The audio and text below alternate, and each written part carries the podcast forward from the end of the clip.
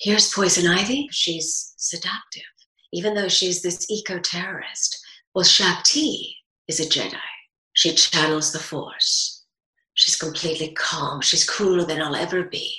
And she must engender authority, warmth, calm, and trust. I take the same skill sets that I've learned as a voiceover artist and taught, and now I love to teach non voiceover actors that they can utilize their beautiful vocal instrument in that same powerful way and play their professional and personal roles more successfully.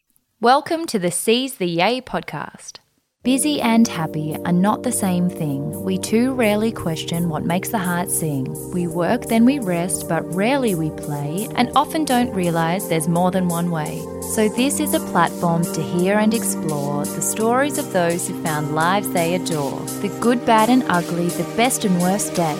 will bear all the facets of seizing your yay. I'm Sarah Davidson, or Spoonful of Sarah, a lawyer turned entrepreneur who swapped the suits and heels to co found Matcha Maiden and Matcha Milk Bar. Seize the Yay is a series of conversations on finding a life you love and exploring the self doubt, challenge, joy, and fulfillment along the way. I'm not sure about you guys, but these crazy times have definitely made me reflect on, among many other things, the way we communicate and connect with each other.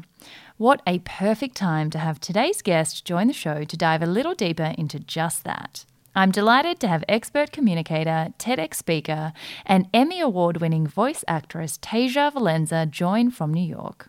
You might not have realised, but you've almost definitely heard Tasia's incredible voice or voices before as Poison Ivy in the Batman Arkham series, Venisa Doza in Star Wars Resistance, Shaak Ti in Star Wars The Clone Wars, Sniper Wolf in Metal Gear Solid games, and many, many more.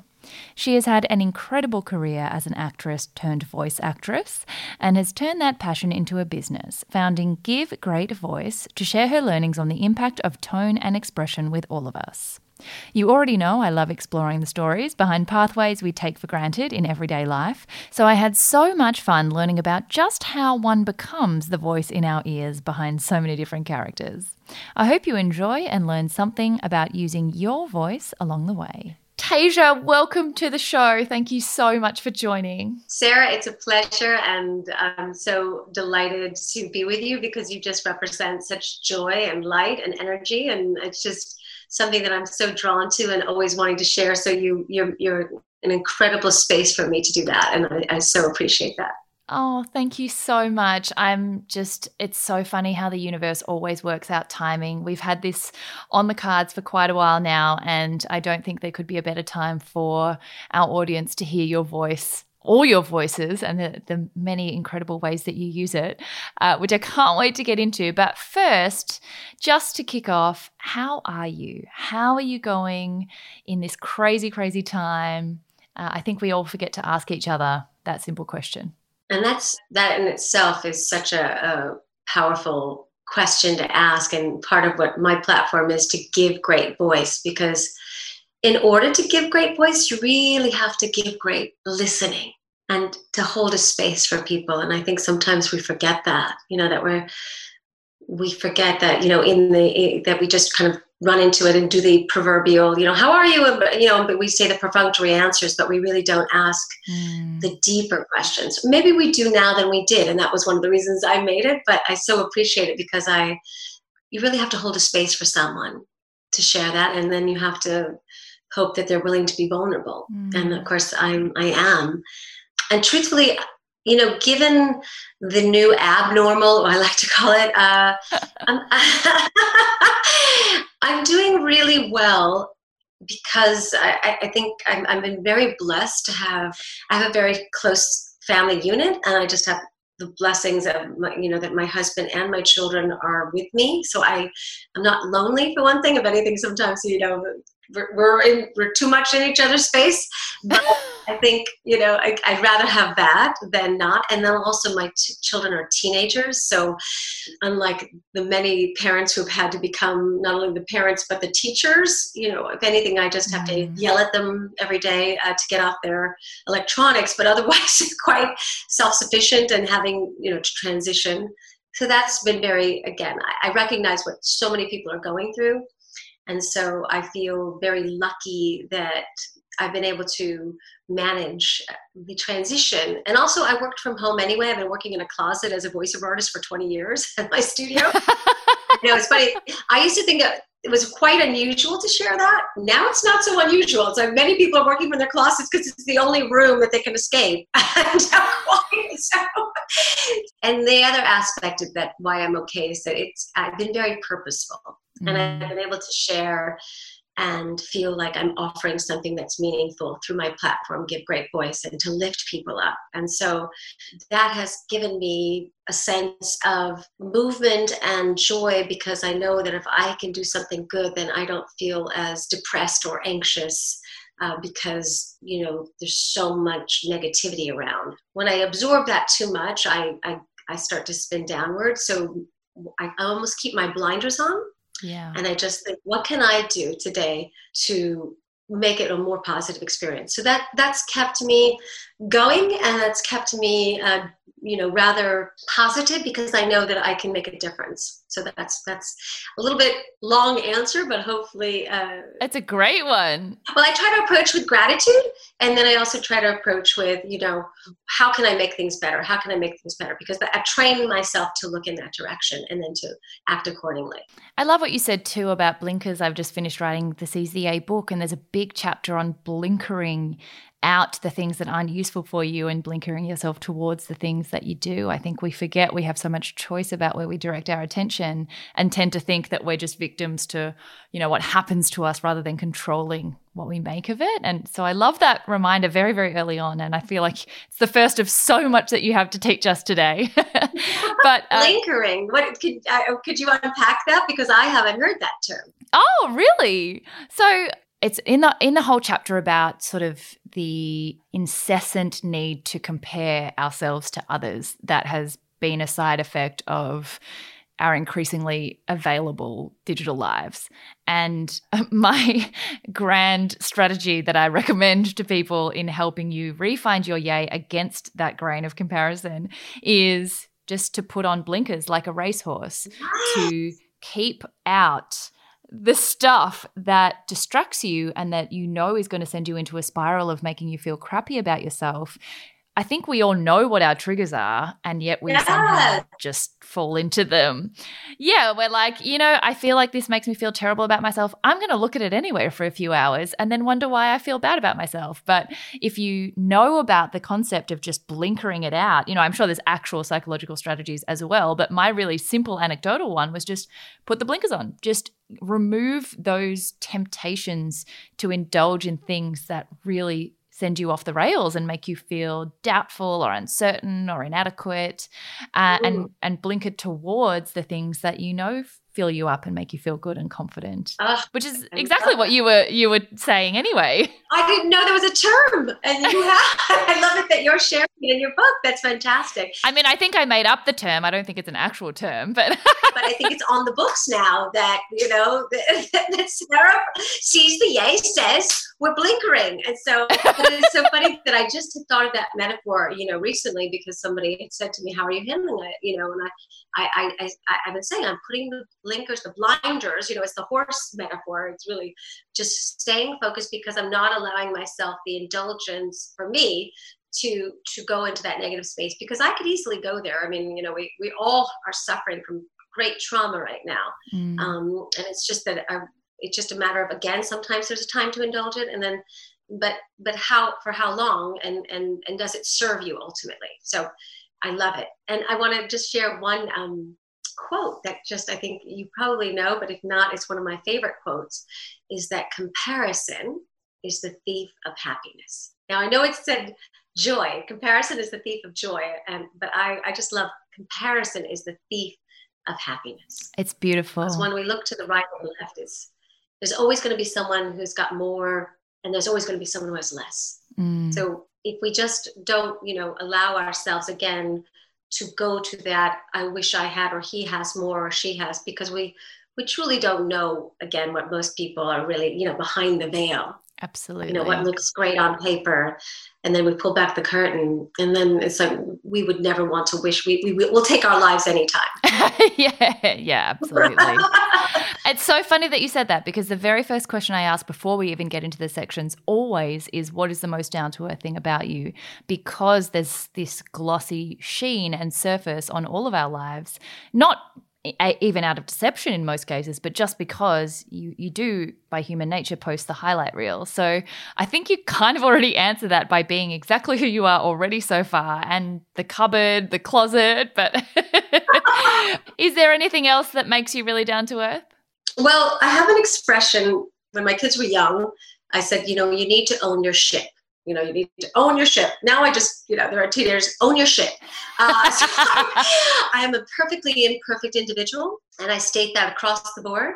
And even in my TEDx talk, which I, you know, I refer to, it's like I, we, I teach what I need to learn, mm. and so I, I'm willing to to to do my best to to give great voice to teach it, and also to say that I'm still always a student of it and needing to, you know, eat humble pie as I go forward. So I, I, think that's probably one of the things that I would say is grounded about me. That as much as I, you know, I, I, I love myself and I do, I absolutely try to own my ship, own my shit, and you know, acknowledge when I've messed up and apologize and and be real about it because I think that's something that is important to do as we go along, and and people can um, appreciate you much more if you're willing to to say I messed up. Totally. And and to be able to ask for forgiveness. Yeah. I think that's something that's that creates incredible relationships and people really um, respect you for it. So I I think that's probably something I would I would share. Oh, I, I love have. it. I love it. So let's kick off with your way TA. And I think this is one of the most interesting stories. The whole idea of this podcast was to shed light on pathways that everyone knows exist and we must, you know, have logically figured out that there's a pathway to get there, obviously, but you so rarely get to hear about them. And I think we all take for granted the voices in our ears that we are so familiar with. People have definitely heard your voice before, but most people probably don't know how you got to that position of voice actress, voice expert, everything that you do. So let's go back to very young Tasia, like right to the very beginning of your way TA. What were you like as a child, growing up as a twin, with family, you know, your dad being a former actor? Like, did you always think it was going to be TV and entertainment? What, what were you like? What did you think you'd be? you know, both my parents were actually raised as actors. You know, my mom was from Brooklyn and my father was from the Bronx. But both, yeah, it's like I go right into those accents because you know I go right back there and my voice is always. But they uh, really raised themselves from their heritage because they both came from families that were immigrants. And my mother went to music and art, which was a very premier music academy in New York City and my father went to the performing arts which was also a premier acting school but both high schools and so they both were thespians and got married and when i of course when i asked my dad you know since they were divorced by the time i was two why, why did you marry mom he literally gave me the answer i loved how she sang and i figured i'd change the rest oh. And Got so, it. I grew up from a divorced house, which was, you know, again in the early 70s, that was difficult. But I, the, the combined talent between those two genetically and my need to be seen because again i grew up very insecure because i was raised with mostly a single mother and my dad on weekends so i think the combination of desperate insecurity and good talent was like I was driven. I knew I wanted to be an actress and needed to be seen and also loved the stage. I was in every camp and school play and I was always the lead. And then, yeah, so I mean, I, I, you know, it was like, I probably came out of the womb singing, I gotta be me. So, so and then of course being in new york city my mother would actually take me to you know she was still go to open calls. She really wasn't acting anymore but she did sing some cabaret. So i would do extra work with her. Um, and then you know i literally had the opportunity i was discovered because of her. She was going to an open call. It was one of those strange stories like I, I, if i wasn't me i wouldn't believe it but I was in 11th grade. I was cutting school one day, only once, but I was home at um, cutting school and she said look i'm going to an open call for this latina woman and i said oh you know bring my picture for extra work because i didn't quite understand how it worked so she went down they had 40 women they had written the wrong age. There was no internet. It was a newspaper. So they said, sorry, ladies, we have to send you home. We're looking for an ingenue, a, a teenager. And my mother runs to the front of the line and she slaps down the photo like this. And so uh, she calls me up. I'm at Seduto's Ice Cream Parlor, which is a very famous ice cream parlor that's still in New York. She said, You must come down here. Juliet Taylor, who cast all of Woody Allen's films, wants to see you. And I'm like, For extra work? She said, No, you're, you're auditioning for a co starring role in a movie. And I was like, Sure. Okay. right. So I was like, someone, you got to scoop my ice cream. I ran down. I, I auditioned with the Juliet Taylor. Um, and she said, "Yeah, you're great. I love you. Um, so look, uh, you're going to fly to San Francisco, I mean Los Angeles tomorrow, but pack for six weeks. Either you'll be back the next day or you'll be staying to film." Oh so was, my gosh. That that was it. So my mom arranged a friend to come because she couldn't leave. I had my brothers we flew out the next day. I went to a hotel that still exists, the Universal Sheraton. I was hoping that my co-star would be Scott Baio, who was very hot at the time. And I found out that my leading love, you know, my love interest was uh, Sean Penn. yes, but I only knew him from High Times at Ridgemont High. So my excitement was I had to fall in love with Spicoli from Ridgemont High, I better be a good actress because this was not like what I had envisioned, you know. So, so I, I, I had the great opportunity uh, to screen test for uh, the now late great Louis Malle, who was an Academy Award winning director, French director, who had made Atlantic City and Pretty Baby with Brooke Shields. And there I was, 15 years old, screen tested with Sean Penn, got the part, didn't go back to school for six weeks, and I was now on my way into the professional world without having to have gone to either music and art or performing arts, neither which I actually got into. So it was one of those, you know, the world, as you mentioned, uh, works in mysterious ways. And so I started there, and then I ended up six months later on All My Children, where I had been cutting school watching, and I almost didn't take the part because I was supposed to wait for the movie to come out. Oh. Uh, but I just, yeah, because you're not supposed to go from a you're supposed to go from a soap opera to a movie, but not a movie to a soap opera. Oh my gosh. I passed up the first six women that that screen tested, and then my agent said nobody got. And I said, wherever I was, I'm back. I, I need to screen test for this. I feel like I'm supposed to be this role. And sure enough, I got the part. That part, uh, and I was on on All My Children for three years, and I played the role of Dottie Thornton. I was nominated for an Emmy for that, and then that finished. I came up to Los Angeles and by the way, that finished because they let me go. Wow. that was one of those, you know, those, that first bump in the road kind mm. of a mm. moment, which I know, you know, love to be transparent that I just signed for two more years and every 13 weeks they can let you go on a soap opera. You have to sign for two years, but storylines change. I got let go and all of a sudden I was out of work you know barely finished high school and so i moved to los angeles and kind of had to like start all over again and so i now took odd jobs and all the things, you know, like I got that wonderful humble pie. My first opportunity to find out like, wow, your shit does does stink, you know.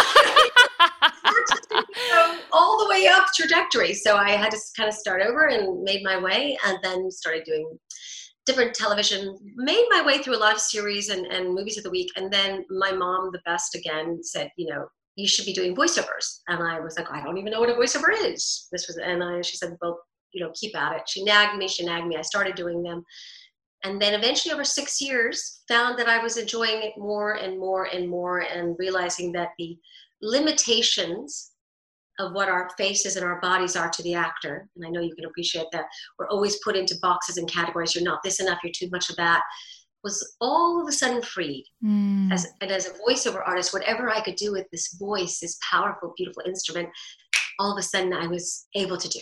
So I did six years of that overlapping. I ended up on another soap opera for 12 weeks. I finished my on camera career. I never looked back. And 20 something years later, I've been doing voiceovers. Oh my God. That was the very long road, but that There's just my... so many things that come out of that. Like, firstly, oh my gosh, daytime Emmy nomination in your pretty much first TV role ever without any training, off a sliding doors moment. How incredible. Right place, right time. Trust the universe. But also, then that falling from that is what really made you discover the thing that you fell into that you didn't even know existed when you were young. Another reminder that jobs exist that we don't even know are possible that we could fall into years later.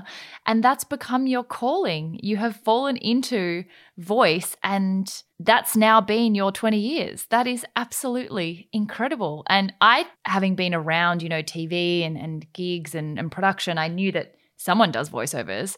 But having even just read your, you know, your IMDb, I was like, Oh my gosh, the same woman does all those voices. What do you even mean? The breadth of everything and watching your TED talk about so much about voice that you would never think of. So from that that moment of going into, you know, ads first, then narrations and then ending up in Hollywood and like the gaming world, how did that happen? How did you work your way into this whole world and learn everything that you've learned about voice and explored you know, you're you're very well recognized for your range and you've ended up in Star Wars and Batman and like so many different things. Tell us all about it because the coolest thing I think is hearing about stories that are so different to our own and that result in in the voices we hear every day. But someone had to get there. Someone had to work through their life to get to that that point.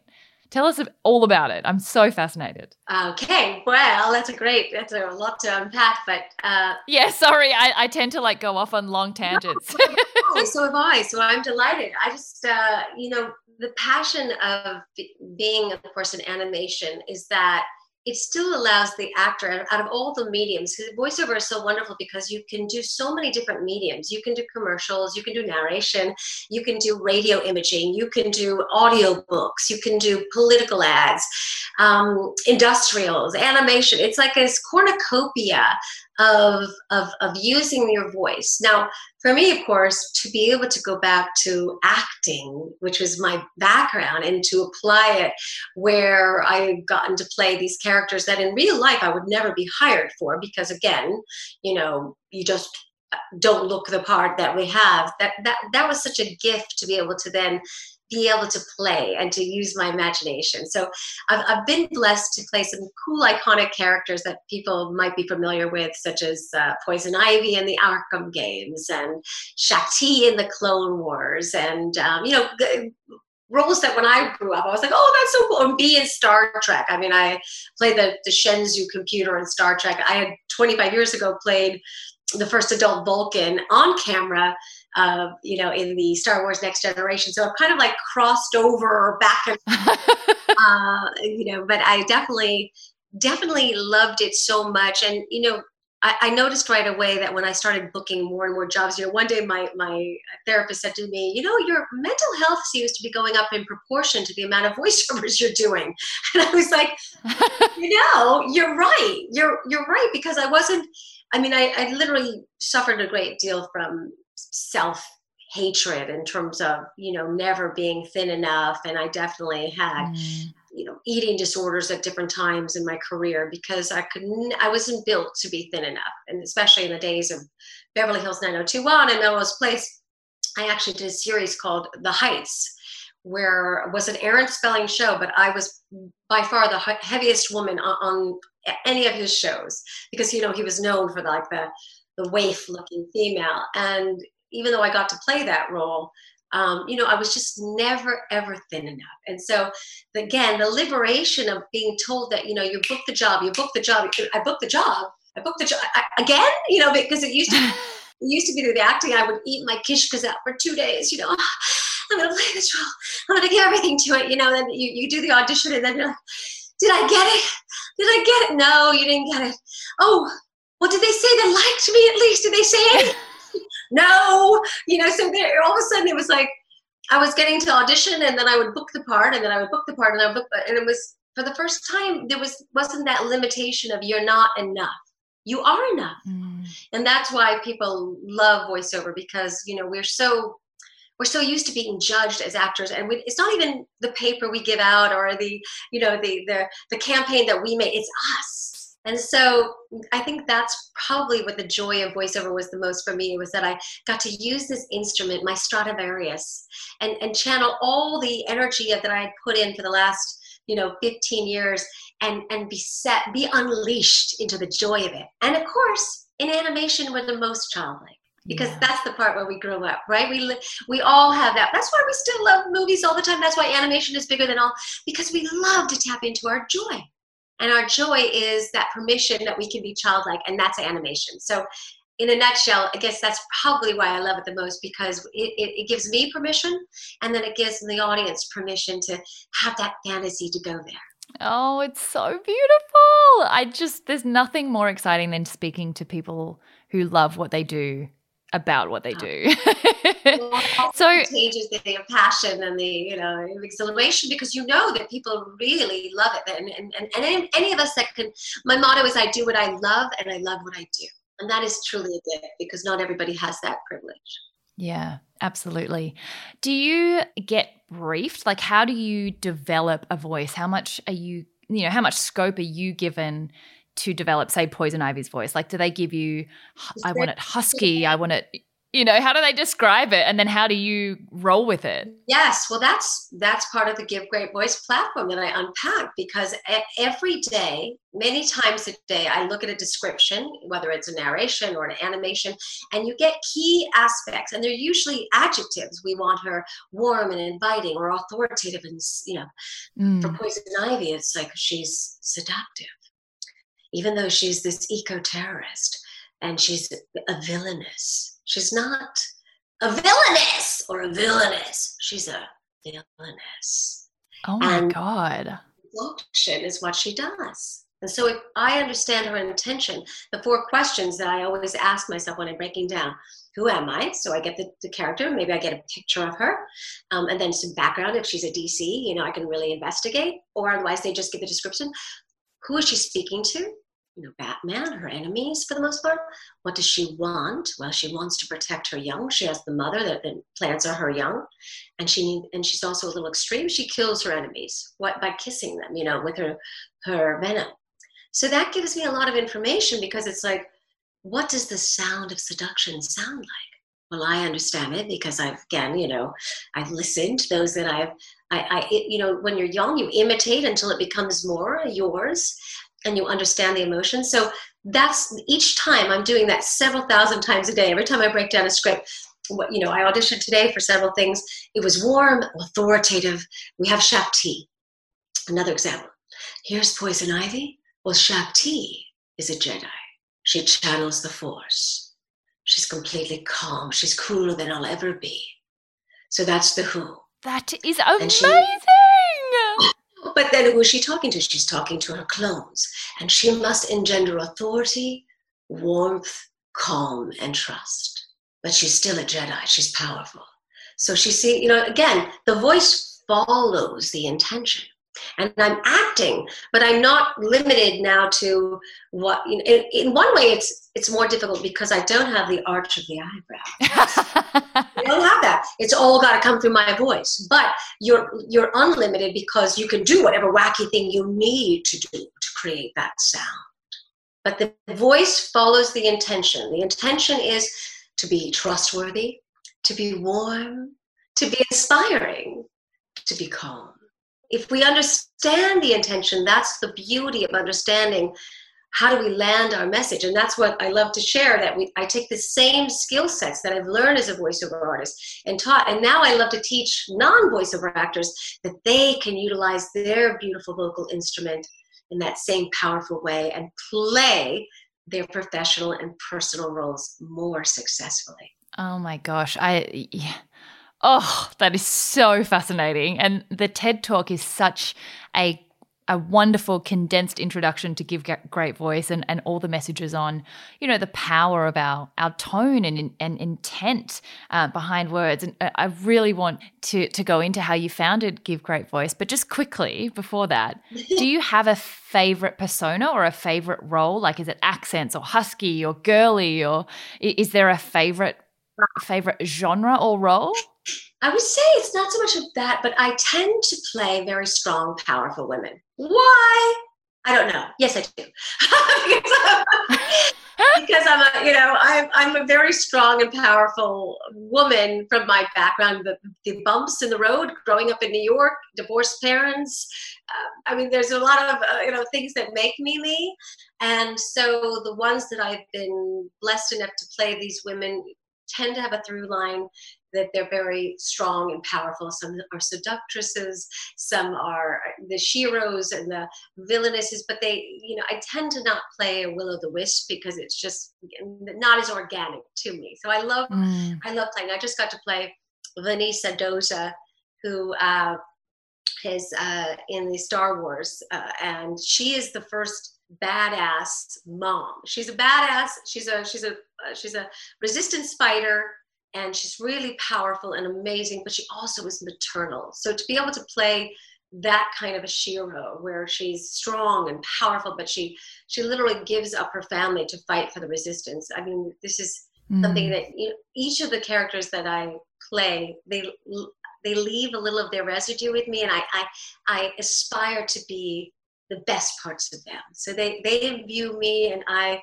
hope that I imbue them. So that's. I love that. Is there a voice that you can put on for us that's the furthest away from what you're comfortable with? That was like the hardest for you to do? Oh, sure. Let's see. Well, I mean, I don't, I don't play uh, a lot of children. I have played. I played a bird.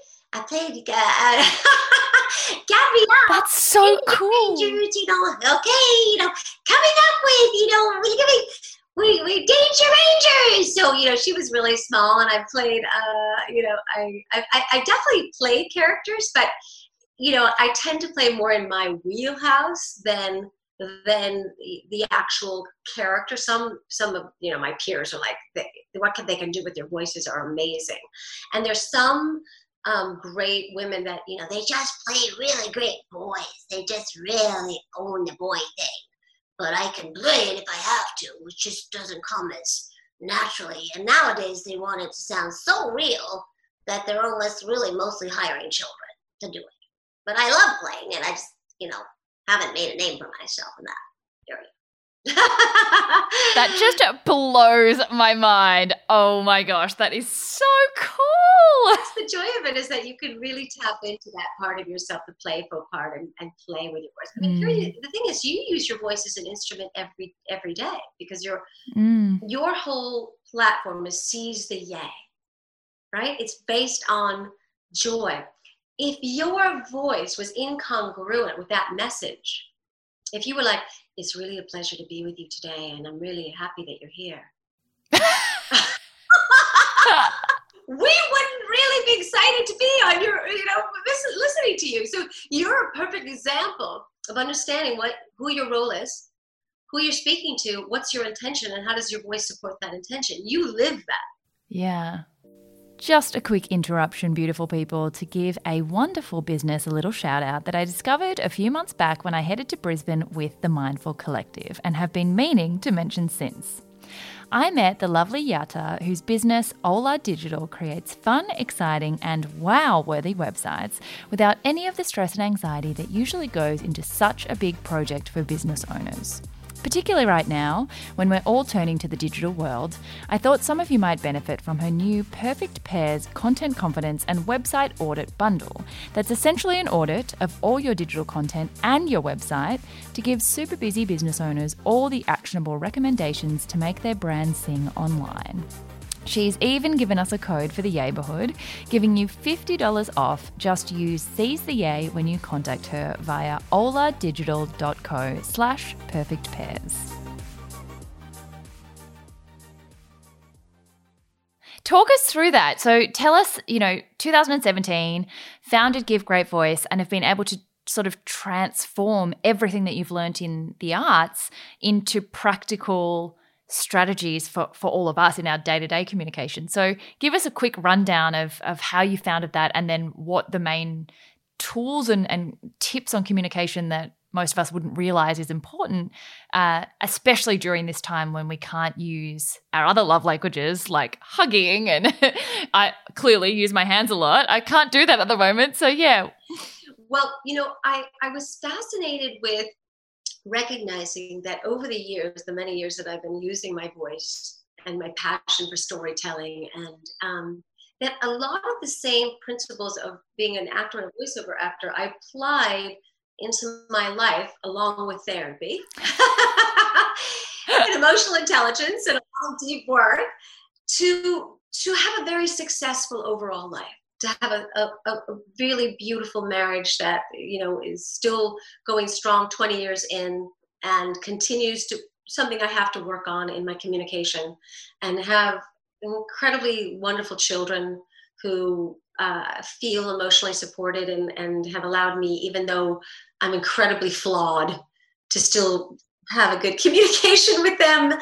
Um, so i noticed that the the aspects of implying uh, the same skills of who am I, who am I speaking to, what do I want, and how does my voice support that intention. This understanding that that my voice has been such a major uh, component of being successful in my relationship. So I, I, I translated teaching voice acting skills and realized that I could start helping people that don't use their voices as their instrument. I mean, unless you're a singer or an actor or a voiceover actor, you don't you think of your voice as much as an instrument. You just say what you need to say or maybe your digital communication. And i also again was very aware and sensitive at the diminishment of using our voices. And i got very concerned because i again have children and um, the phone call became an antithetical experience that no one was doing unless it was absolutely necessary. And it was like a, an aberration to use the phone to pick up the phone and call somebody this really bothered me because I, I knew that um, right along with it, I could see the diminishment of my personal relationships. My friendships were becoming much more social media superficial than the deep, long conversations that I grew up on. So, the combination of understanding that my voice is something I loved using and seeing that people, especially our young people, were growing up literally not even practicing it and using it concerned me enough that I thought, you know what, I, am going to say something. I need to say something about this and at least bang the drum that, hey, our voices still matter. Literally, they matter. And, and can we use them? And if, and, and if we're not comfortable using them, let me show you a fun way through the voiceover lens. There's many ways to, you know, talk about public speaking and how to use your voice, but everyone is interested and intrigued with voiceover and also the playful aspect. So i thought let me let me teach what i know to to build the art of confident verbal communication in people and have fun doing it. And so from that this evolved like what is it to give great voice? First it was going to be for college students because they have to go out in the world and a lot of them again were i was read the book uh, reclaiming conversation by sherry turkle who's a who's a social sci- a scientist who was literally saying in the book that 16 year olds were saying, I'd like to have a conversation one day. That, that an open-ended conversation scared them oh. and here i was having children who was becoming teenagers who are you know again communicating with their friends yeah. and and seeing the, the lack of empathy because they're not looking at each other anymore when they say a hurtful thing they're just texting it and and so i just felt my mission that that the evolution of what I was learning and what I was doing had more meaning you know, the, the lovely superficial, you know, I wanted on my epitaph that she did more than sling suds, you know, hey, buy this soap. You know, I, I really wanted to, to use my voice to teach something meaningful and that would live on much longer than I would. And so the TEDx came from that, which was again a compilation of, of this, these principles of thinking like a voiceover actor in your own life so you can play your professional and personal roles more successfully, to give great voice. And at the essence is to be able to move and touch someone with our voices because the voice has such resonance and it can say so much that an emoji just can't or a text just can't. Yeah. And I, I just was, you know, so concerned that that train was leaving the station, never to return. And the talk came out February 7th and then all we needed was a little pandemic. you know, would I wish for this? No way. But for the first time in years, it wasn't crazy to call up and say, How are you doing? And I'm thinking about you and I miss you and I'm scared. And how are you, you know, or to Zoom and say, oh My God, it's so great to be in the same room. So, certainly nothing that I ever expected, but you know, you're again the mystical timing. It's seven years to, in the making to make that TED Talk. I plan to, uh, you know, I wrote it down for the first time in the LA Times and put it on my table seven years ago, and I looked at it every day. Anybody can give a great talk, TED Talk, and I put Tasia Valenza. And, and seven years later, it came out, and then a month later, the pandemic hit. I mean, we couldn't need it more than we do now to to be reminded of the impact of communication and and conveying feeling and emotion and intent more effectively than we ever have before. And I, I loved in the talk that you talk about so many different examples that we wouldn't even think about. We just do automatically like um, pitching and things like that. Your your outcome depends entirely on your voice. The content i mean of course it matters but the voice has so much more of an impact. Same with just even speaking to your children i think was an example that you gave asking them to put their devices away you know we default to a particular voice and don't ever stop to think is that actually the most effective? There's actually an option. I could say this in a different way and get a different outcome. What are some of the examples like that where you think voice is something we don't usually exercise kind of choice over, but that we could? Yes you know, again, I'm very transparent that the, the so I break down the roles the same way I have the poison ivy and all the roles, and I think, okay, the marvelous me map, the magnificent multifaceted me map, we all have roles to play. And we don't think of it as roles. Sometimes we use the word in my role here, but really, if we look at ourselves as a map, you know, I am Tasia unto myself, the authentic Tasia, and you are Sarah, with no defining titles. But then in our lives we are. I'm a wife and i'm a mother and i'm a sister and i'm a i'm a daughter and i'm a friend and i'm a ceo of my own company and i'm a teacher. All of these are roles. I'm a dog mom. You know these are all right roles and some parts of us we feel more successful in our roles but most of it is directly related to how we communicate. And so maybe in our professional lives we feel more successful in the way we communicate but in our personal lives it's it's not going well. Our, our families are, again, more than ever, we there's a lot of anxiety and there's a lot of strife because we're too close together under very you know anxious circumstances. So if we're not communicating in a loving, compassionate, empathetic way with our family members right now, we're probably suffering a lot because we we're in a very difficult position. So I always joke that my husband knows exactly how I feel about him as soon as I've said his name we can all relate, right? As soon as, I mean, the conversation's on its way. It, it, doesn't matter really what I said after that. So if it's if it's you know like the frustrations that we have, you know, the clothes on the floor or the the toothpaste with the cap, the things that you know we become reactive because we just we're, we're used to being. But if you think the four questions, either this is the primary thing that I ask everyone to think about. If you take only this away, every time you're about to open your mouth and you want to have a meaningful conversation who am I in this particular scene? Who am I speaking to? What do I want? What is the success of the scene, the outcome of the scene, and how does my voice support that intention? So, my husband's clothes are on the floor for the 800th time. I have three options.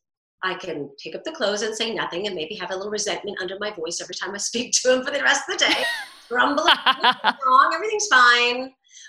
Or I can say in my reactive tone, Harvey, can you pick up your clothes? Please, right? Or I can say, okay. And then the outcome, by the way, was maybe he'll pick up the clothes. And as he walks out the door, you know, I have to call him back at two o'clock to say, I'm sorry. I, you know, or the conversation turns in, well, you don't do this. You know, all the things that that tone starts. And I can think ahead of time, what could I do maybe he'll pick up the clothes, he'll leave feeling good, and our relationship will be better for it. I could just lilt up and say, again, I could pick up the clothes and say nothing as I say, okay, he's doing the best he can. Or I could say, hun, when you have a chance, can you pick up your clothes? Hun, when you have a chance, the tone goes up and there's no there's no prickly back. His defense mechanism hasn't gone up. Mm. And he might say, mm. Yeah, sure, hon, I will. Now, whether he does it or not, it's another story. But the point, I have the option to consciously decide how do I want that scene to go. It's played 300 times before. It's not gone well when I've gone that. When I say to my children, you know, give me your electronics back, give it to me, you know, right away. No, mom, or, or why, or you know, or you know, instead of saying, "Hey, how long have you been on?" Maybe you know, maybe it's time to like, or or hey guys, in 20 minutes, it's time to turn the electronics off. As opposed to, okay, electronics off, off, off, which is, which is again, very often I do. but I know how would I like to be treated. Hey, can I have a 20, you know, and my kids are my best um, critique, critics of, of, of keeping me real. And they're the first ones to say, you know, that's not really getting great voice, is it, mom? Is it? Oh, oh. yes, I'll own my ship. Amazing. Yeah. So it's really that understanding that we have a choice. We could we can take a deep breath, which is again very much about giving great voice because sometimes it's the it's the moment before it's the it's the not being reactive. It's the grounding ourselves and saying, okay, I'm feeling this feeling, I'm angry, I'm frustrated, or I feel, you know, righteous truthfully, but but is that going to create the success of the scene? Is it going to make my relationship better? Is it going to make the outcome where they actually do what I want? And, and am I going to feel good? Because every time I, you know, I have an interaction with my kids where I feel, ah, I messed up again. then I have to give great voice to myself and say, okay, messed up again. I forgive myself, which I'm very much about saying it out loud. I forgive myself because that is an aspect of giving great voice to ourselves because nobody will tear ourselves down first and foremost than ourselves. And then literally going back to them and saying yeah i'm sorry. I shouldn't have said it that way. I apologize. And i've i've done that enough times where they they appreciate that and they they say it's okay mom. You're only human. That is so interesting. You just have opened my eyes so much to the choice in tone and conversation and, and exercising our voice as a tool. Uh, I don't think we think of it that way, but it's fascinating to learn about giving great voice. I'll never forget that phrase now, ever. whenever anybody uses that term, whether on social media or I give great voice or I'm giving great voices, I was like, I get such I did that. It's so much joy because it really means that you understand the concept that you have the power and you use it all the time. You have such a jo- joyous, beautiful voice. But, you know, and you're human, there's probably times that you'd be like, ah, I need to give great voice right now. I need to take a moment before I open my mouth because who am I want to touch? And that could be, again, calling somebody you love. Like yesterday, I called, um, it was Mother's Day and I have a neighbor, I know she lives alone, and she's this wonderful lady that I don't check in with very often. And I just said, you know, I've got to call her up and leave her a message because I know she's alone. On top of being alone, alone, she has, you know, she's she's more alone than ever. And so instead of just writing her an email, I called her and left her a message. And I know that that will mean so much more to her. So I always say digital communication is fantastic and very much needed. But when it's factual and expeditious, great. But when it starts becoming the heart, when the heart is involved, when there's an emotion that needs to be carried out, how can I make someone feel good? Not how can I help somebody think and get the information to them, but how can I feel and, and, and converse and connect and, and make that relationship more meaningful. When I leave a message on LinkedIn and I want to make that relationship stronger, I leave a LinkedIn message voicemail I just put a post about that, and people are a stunned. They didn't even know they could, and then they're delighted that that you know someone left them a message. So it's just one of those things we get to think about the tool now, just like our other tools, just like our phones, just like our computers. Which is my most powerful tool of communication right now? Oh, that's so powerful. And it brings me back to you mentioned a quote, which makes me love you even more because quotes are my favorite thing in the world. It reminds me of uh, Maya Angelou's quote People will never remember what you said or what you did, they will always remember how you made them feel. And it's just dawned on me how impactful voice is in creating that feeling in others. But it also makes me think you just mentioned before, which leads really nicely into, into the NATA section, about how critical and hard we are on ourselves, how many different roles we are playing at all times, particularly you having a job that involves teaching others in a as a mum of three children. Uh, you did actually end up winning an emmy which i think is incredible. You've done affirmations. There's so many projects going on all the time. Moving on to the challenges you've faced along the way talk us through managing burnout managing those expectations of yourself you mentioned not just self doubt, but self hatred in the beginning of your career. How have you juggled all the harder, the harder times? Well, you know, again, it's been a total evolution of compassion, a lot of self work. And, you know, it was, you know, I look back sometimes, and I'm sure a lot of your guests will say that.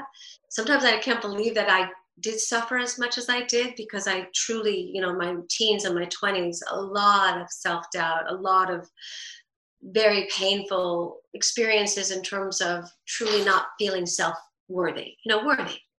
And, and I think, again, that's probably one of our greatest, greatest needs in life is to feel worthy and to feel lovable.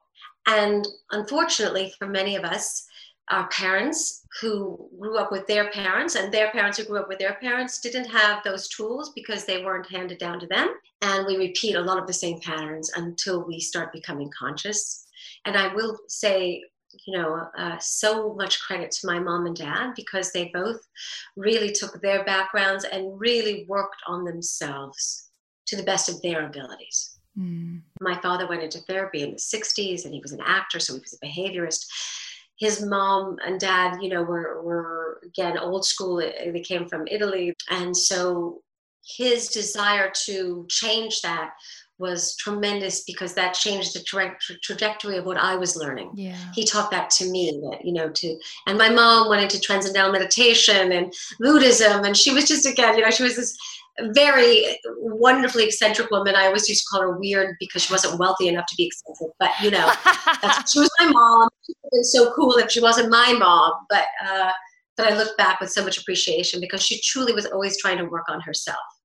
And mm, you know, as as I became older, she she apologized profusely that she couldn't be the mom that she wished she had been when I was younger because she didn't have the tools. Mm. And so all of it is that sense of that sometimes we have to take the reparenting for ourselves. We have to reparent ourselves when, and that comes in many different forms.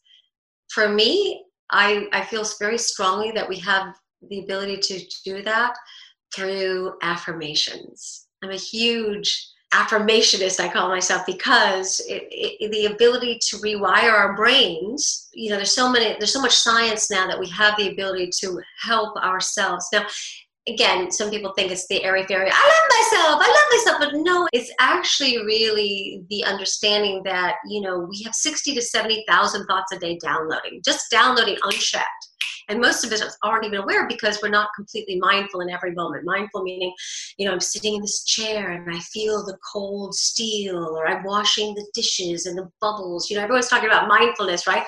To be more present. But how many of us do that? We, we drive, you know, we get to work, we didn't even know how we got to work because we were thinking the whole time. We're in exercise class, we're thinking, oh my God, I could lose a few pounds. My God, did I get out of shape? You know, these are, we're not thinking, I'm in the exercise class and I'm feeling powerful. You know, we're thinking all the time. So, mm. how do we re? I, I call the ability to affirm ourselves is the power of, of taking a 40 year old program, because we usually operate from that part of us, the zero to three, the part of us that was we, we were just downloading that information from our, our parents and how they treated each other and treated ourselves.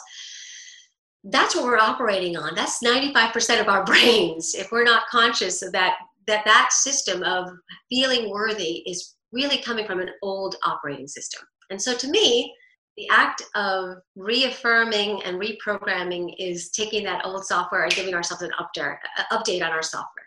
Like we wouldn't use a computer that's a year old or five years old. We'd use we'd update the software because it wouldn't run efficiently. And so affirmations, especially when done in a very relaxed, open state, when we're very much in that kind of nice, relaxed, alpha meditative state, can be amazing in terms of reprogramming ourselves. So I have an affirmation meditation app. Just on the side with all the other things that you have going on. I was very blessed to be in the right place at the right time again to be able to be a co founder of this. And it's completely free. And it's just something that I offer for the holistic. We give great voice to ourselves first. Whatever we say after I am or I have consistently tells our story and our future. So what do we want to say? So this is called, a, I call it a Be Kind to Our Mind app. And the act of, you know, it's very hard to learn a, a language in our heads. We can't learn French in our heads, right? I mean, how about, eh, so I call the speaking the language of self-love a foreign language for most people. Oh, yes. I love that. I think in a similar kind of vein to your sense of lack of worthiness, I had that in a different context to you know it, i wasn't in movies and tv where it was you know body and visual based. It was more productivity. I started out as a lawyer where uh, my identity was so wrapped up in output and busyness and it was the same thing. I had to use affirmations slowing down mindfulness and meditation to rewire those old patterns of thinking where if i wasn't absolutely smashing myself physically. I wasn't worthy because I wasn't creating X amount of output per hour. But I think we do forget that at any one time you can interrupt those thought patterns. You're not stuck with the same CD from or you know floppy disk from the 90s. At any time, you there are tools out there now to interrupt your thought patterns and rewire them in a more productive way for your your joy. Absolutely. And I just happen to have one because again, it's it was just God, angels, the universe gave me this affirmation meditation app where the hardest thing I've ever done because I co-wrote and voiced each one that I could share this knowledge that I've learned share a juicy nugget. They're, they're broken down into masteries. Um, uh, there's stress reduction, there's confidence mastery, there's health, wealth, there's depression support, uh, addiction support, mm-hmm. and they're all just 10 minutes. But again, what I love is to be able to say that there's many different tools we can use. I happen to think that once we become the witness to say, oh, oh, oh that's a thought. That's a thought I'm having right now. We become the witness, we name it, and then we can say no no no no that that's an old computer that's an old floppy disk i am wonderful and in this moment i am okay and i i i can do anything i set my mind to and say it over and again in this relaxed state which you know, I say, take seven of these and call me next week. It's like, you know, the doctor says, take two of these, listen to the app, use it every day, and you'll see that what's something that's very uncomfortable maybe you don't feel like i can say out loud i love myself because you never had permission but if you say it enough and you say it over what what sounds wonky and rah, rah, rah, will become a little bit more proficient and one day wow i love myself it's i'm fluent. I can you mm. know but it, it doesn't happen overnight but these tools can be so powerful. And to authentically love yourself there's no it's there's no arrogance. It's not cocky. You know to me arrogance and, and cockiness is insecurity covered. Yeah. It's the really i hate myself but i'm going to cover it true love true self-love is the when i am full and my cup runneth over i can be so much more full for you. I can be able to say that's amazing that success has found you and not like that's wonderful.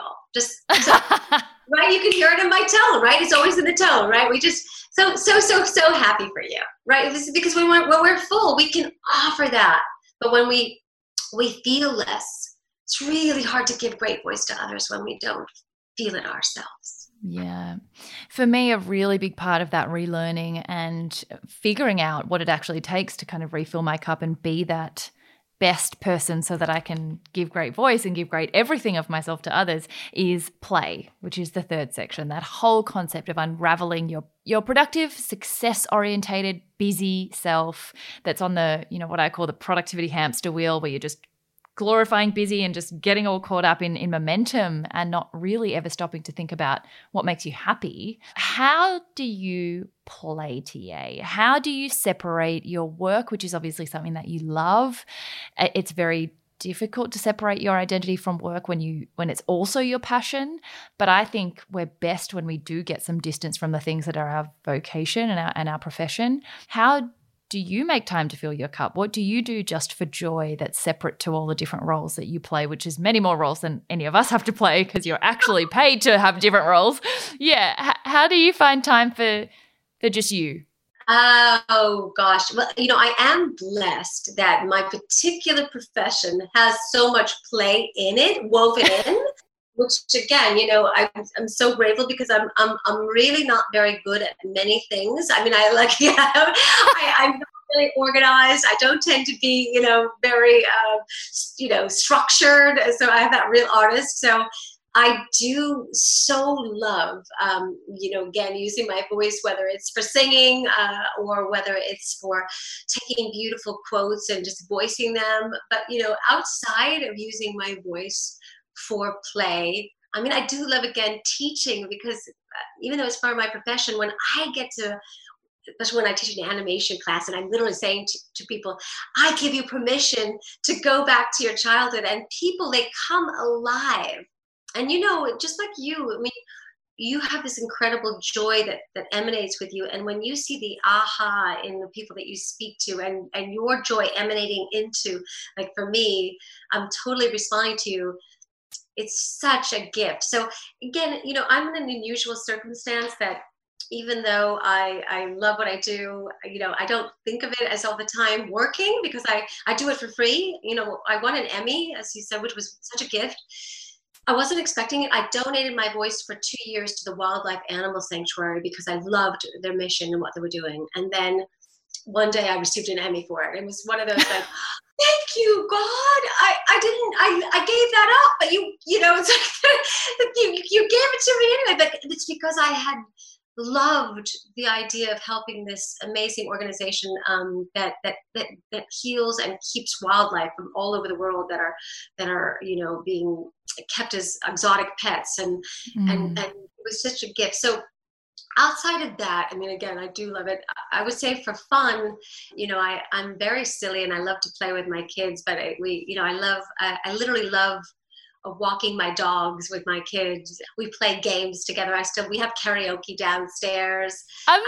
Um, yes, we got a karaoke machine from one one one of our events, and I was like, "You're gonna sing. We're just gonna sing, and, and we're gonna we're gonna be horrible, and we're still gonna have fun." So I mean, again, it's still using the voice.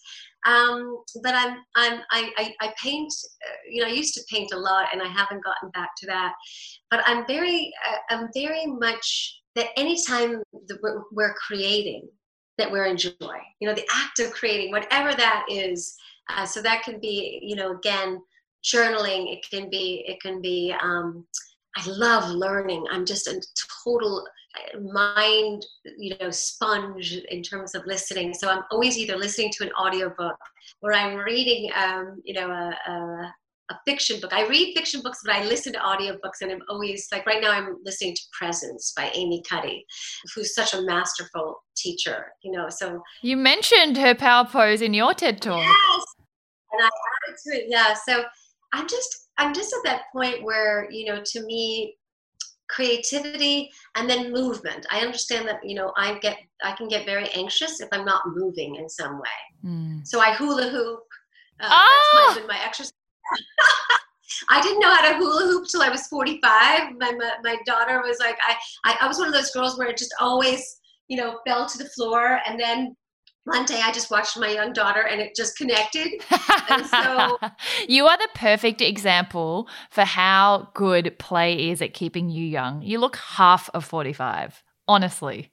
Thank you. Well, I'm, I'm actually 50, 52. So I know. Thank you. I feel I feel that youth, uh, the, the play and appreciation, and I love to generate gratitude. Mm. I love to generate it in terms of like, you know, just reminding myself out loud again when my my mind is going too negative or anxiety. I generate what I'm grateful for, uh, and it makes me. That's my other favorite quote. I have two. You know, comparison is the thief of joy or happiness, and um, happiness is being grateful for what you have right now. That's beautiful. Not in the future. When I'll be happy when when I lose those 10 pounds, when I get the car. And by the way, you know, it's it's very easy to to to want that, but once when when somebody gave me that definition, it was one of those lightning bolts again of like, oh, yes, happiness is a feeling that I can generate right now, and gratitude is the road to get me there. Mm, I love that. There's another one. Uh, it is not happy people who are thankful, it is thankful people who are happy. Yeah, and it sounds hokey when you say it, but when you think about it, even when you can just be grateful to say, I'm alive right now and I have two eyes to see. You know, my legs move, or I have a, a family that loves me. That energy in itself can help us to then utilize for the things that we do want, you know? But again, the energy of gratitude is so much more attractive than the than the deficit of lack, right? When we come from a, a space of lack, it's very hard to, to, to pull towards us those very things that we do want to manifest. So happiness literally is a generator of gaining more happiness. You know, happiness begets and so I think again we can utilize it as a tool and and not just be like I don't I don't want to come off as like a it's all hunky dory airy fairy. It's really um, you know it's it's very pragmatic and I think again science is backing that up more than ever.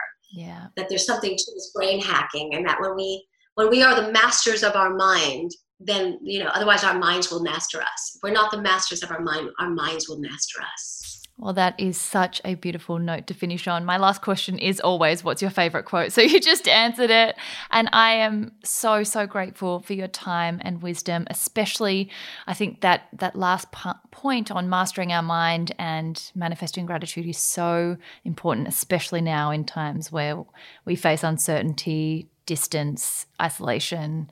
Uh, you've been a shining light. So thank you so much. Oh, it's my pleasure. And I, I again, I, you know, I'm again, you're, you're, you're, you're a diamond in terms of that light that, that creates that energy. And so I reflect off of you and I'm, I'm honored to be in your sphere and to be able to share with your listeners um, anything I have to offer that might lift them and help them in any way. Oh, thank you so much. I'll make sure to pop the links to the TED Talk and Give Great Voice, your social media, all the different things that you've got going on so they can. I really want to extend the affirmation meditation app called Haven Guided because that's something they can utilize right away. It's free. And if it can be of any support to them, because I, I do know that, you know, people are suffering right now and it's very real. And anything that we can do to to support ourselves. That's just something I, I, I would love to offer. Thank you so much. That's so kind of you. Oh my gosh, Tasia was almost as excitable as I am. What a bundle of energy and wisdom. Hope you enjoyed as much as I did, especially if you've heard her voice before or learnt something today, and I highly recommend you go and watch her TED Talk. Please do share and tag at Tasia Valenza to shower her with love. I'll pop links as always in the episode notes to her business and affirmations. Also, thank you everyone so much who joined for this week's Chits and Giggles live lunch hour for an open discussion on adoption. I absolutely loved reflecting on my journey and seeing how curious and interested everyone was to learn about it. Next week, we'll be swapping from a hump day lunchtime to a 5 pm to bring back Georgia Love and Leroy Elliott in what you know will be an absolute hoot. So join us live on Wednesday evening. Hope you're having a great week and are seizing your yay.